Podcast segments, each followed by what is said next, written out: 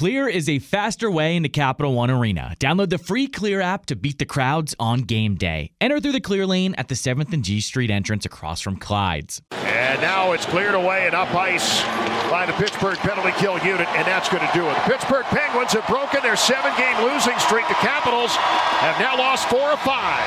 Final score Pittsburgh four and Washington one. This is Caps This Morning with John Walton and Ben Raby on Caps Radio 24 7.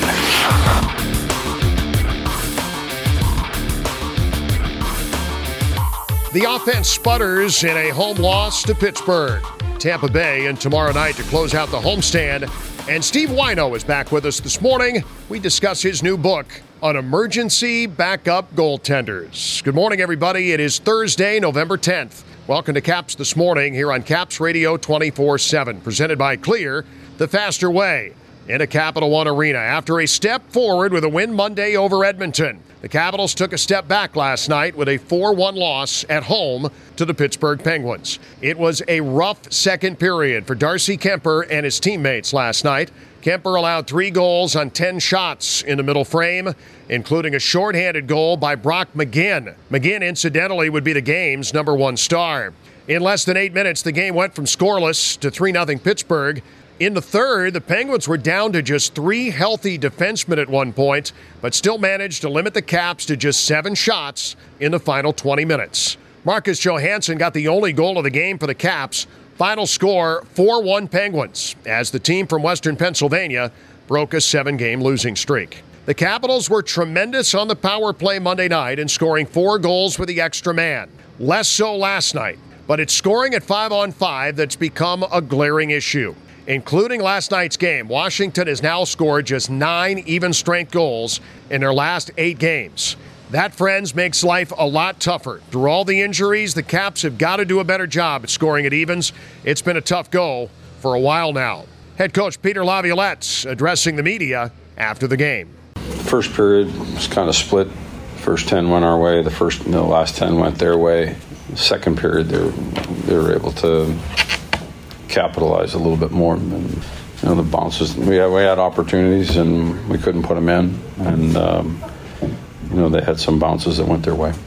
Darcy's been a rock for you guys so far this year. Do you feel like this is one of his more trying outings? There was, like I said, there were some bounces. Pucks got whipped in there, and you know he probably like another crack at him. But he's been, you're right, he's been there for us all year, and you know tonight there's some tough bounces. Offensively, so you liked kind of the chances and the opportunities you guys got. It was tight both. It was tight both ways. It was. I think anytime you play Pittsburgh, it's kind of a game that's just dragged through the mud a little bit. There's not a lot of room. It's not pretty. It's not flashy, and so we had looks, we had opportunities. Uh, finally got one in the third, but probably too little, too late. Over 60 hits between the two teams. Yeah. How did you feel like you guys matched up physically? Well, that's what I'm saying. It was. We knew it was going to be that type of game. You know, it's you got to you got to get into that combat out on the ice, the physical part of the game, and that lends itself to not being wide open hockey, and it's a little bit um, tougher to find the, the looks and the chances that you want.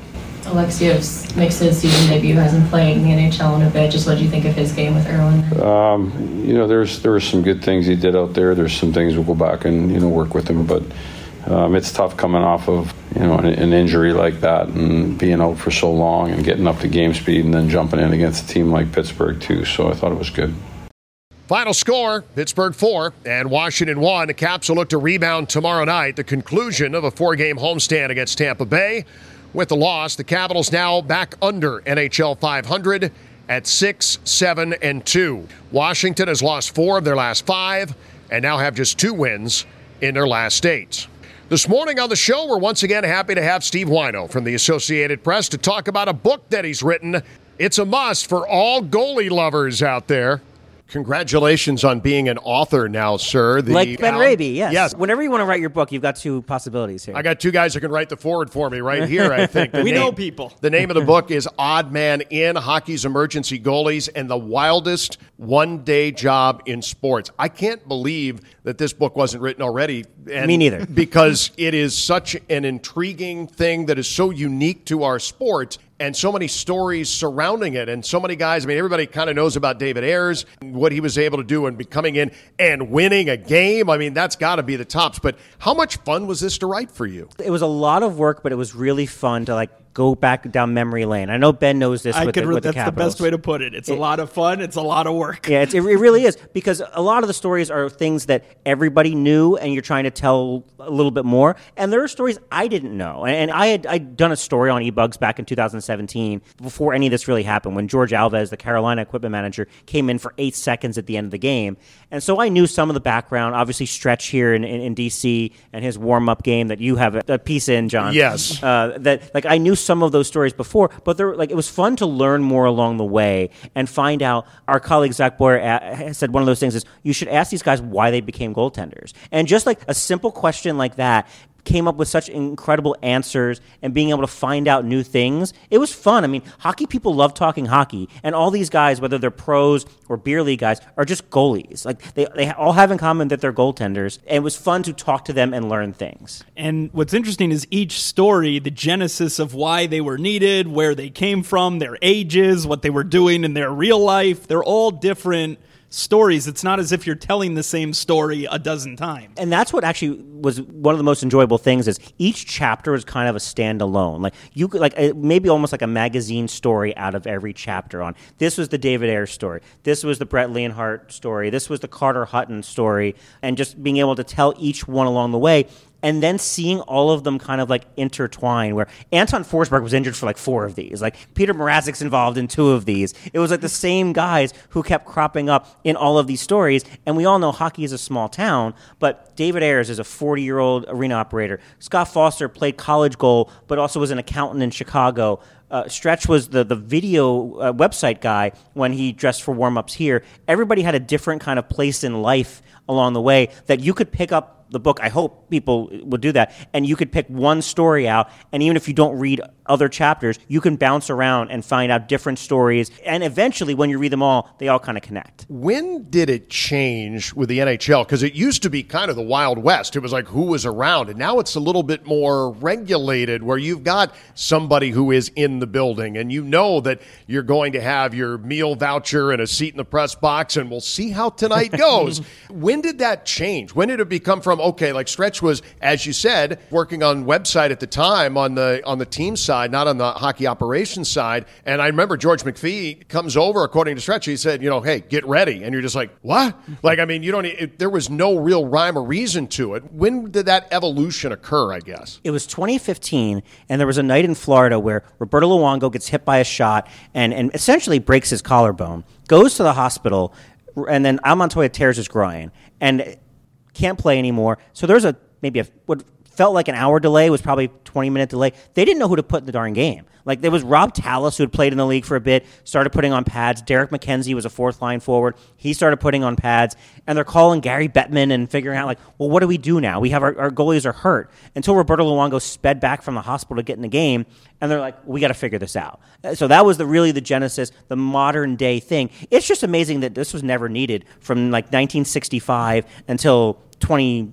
16, 2017, 2018 when this started happening. But eventually they put in a rule of you need to have somebody and put in more specific rules in 2016, 17 before Scott Foster in Chicago that you need to have a defined goaltender in the building at all times for either team to use. It's an odd debate moving forward, even when this happens, and clearly it does happen enough to create a book and write a book about it. Fans seem to like it. It's great stories, it's great content, it's great when somebody goes in and makes the most of the opportunity. How does the league feel about it? Is it just a consensus that this is the best we could do with a very unorthodox, unlikely circumstance? it's cross your fingers and hope it never happens. That that's basically like the league philosophy on it is this is the best solution they have right now because teams you have two nets in practice. Nobody wants to practice with two goalies. Like, like that's NHL teams in general. You don't want your prospect goalies wasting time in the NHL just practicing. The taxi squad year goalies hated everything about that there's no perfect solution for it. So I think everybody right now kind of hold your nose and hope it doesn't happen where a guy goes into a game and might get lit up. Because I- think everyone's fear when David Ayres came into that game, two goals on two shots, was that he was going to get lit up and all of a sudden the Leafs were going to get an easy win and GMs were, were angry and all that. There are options on the table, and if it were to happen where a guy gets lit up, I think there's a GM's call the next day, and every team has a third goalie not against the cap, like immediately. I think there's a possibility for that. It is fun, but it is stupid. It's just the dumbest thing, and that's why.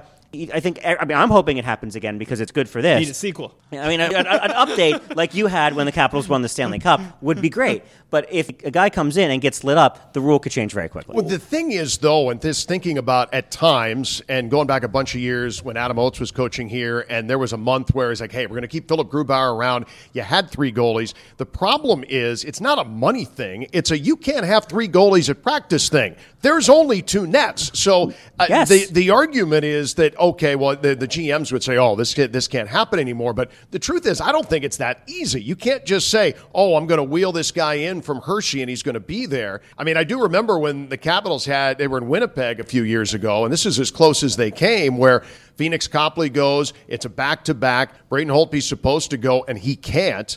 And now it's Copley's game, but from the very beginning, the e bug from Winnipeg, Gavin was- McHale, yes. Gavin McHale is standing by and he's got a uniform. He's out there doing shots. And uh, suddenly at the end of the game, he's dancing around with Alex Ovechkin in the dressing room, which was one of the coolest things I think I've seen in 12 years here. Yeah, and, and that's what makes this fun is you don't want to have a third goalie around. One of the ideas that folks have tossed around is maybe you rotate your minor league goalies up and all that. But when you have a, a Gavin McHale who was basically like a beer league goalie who had played some sort of semi-pro and basically like coaches on the side, and he gets to sit in Braden Holtby's stall and celebrate with Alex Ovechkin and take shots from Alex Ovechkin and Nicklas Backstrom in warm up. That's the coolest thing on earth. Like just talking to so many of these guys who just did warm ups and just sat on the bench, not even went into a game. Just that experience of being on the ice during warm-ups, and Stretch got to do that in 07, 08. That's the greatest. It's, it's, it's just such a fun thing because in no other sport can that happen. Like, let alone going into a game. But if Tom Brady and Aaron Rodgers get hurt, you're not having a D3 quarterback in the stands ready to warm up and play and all those things. It's, it's a cool, fun thing. Who was your favorite interview? Carter Hutton, probably. Scott Foster. Noted e-bug Carter Hutton. Yes. Scott, Scott Foster was my favorite interview to do because we were in at a brewery by his house uh, in, outside That's why you enjoyed it. And, and and all we did was was I put the recorder down on, on the bar. We had a few beers. We talked for three hours, and he told me everything, things about the Scott Foster story that no one had ever heard of. But Carter Hutton was, was my favorite because no one really knew that he dressed as a as, as an e-bug for the Flyers the year they went to the final and lost all their goalies and played seven different guys, and then went on to have an NHL career. Basically, the guy that every beer league goalie dreams of being. Of hey, I get a chance to dress in an NHL game, and then goes on to have a career. That that's got to be my favorite. Carter Hutton, a great story. Do they have a bond, the e-bugs? Like, do you put them all together now? Do they relate? It's their 15 minutes of fame. Do they get tired of sharing the story? How do they all relate to it years later? I can't imagine they ever get tired of telling the story. Uh, Scott Foster did not want to do any media after his night. So like he had his night for, for the Blackhawks in 2018, beats the Winnipeg Jets, and then that night was like, I don't want to do any more interviews. He's like, I want to go back into like being an accountant and being a husband and being a father. And I was afraid he wasn't going to talk. Honestly, for, for the story. And then it was enough years later, he's like, you know what? I'm ready. Like, I'm out of my rehearsed speech now. I'm ready to like reminisce and talk about it. I think that was kind of it. And and it was really what was one of the most fun things talking about the e-bug kind of fraternity is there is like a, a group chat, like an like a, an Instagram chat or whatever among like a bunch of the e-bugs around the league. So whenever like somebody gets hurt, it's all of a sudden like, "Hey, who's the e-bug in Anaheim tonight? They might be dressing or whatever." That's a weird thing. You mean among the active e-bugs? Among the guys who are active e-bugs in the league right now. Connor Beaupre is one of them in Minnesota. Con- Connor Don's Beaupre- son Don's is son there. is the is the Minnesota e-bug, and so they have this whole kind of like camaraderie of they'll all be checking social media or, or, or texting among among friends and be like, oh, I guess there's somebody down in Pittsburgh. I guess this guy's going to be in, in the locker room, or this guy's warming up, or this guy's going down right now. It's like the bat signal going up in the air. It really is for an e-bug bat signal. Like one of the cooler moments was Tom Hodges went in for for the, the Anaheim Ducks game 82 this past season, which snuck into the book at the last possible moment. You were thrilled when that happened. Can we can we unveil the curtain on this? You were basically done writing the book. the book was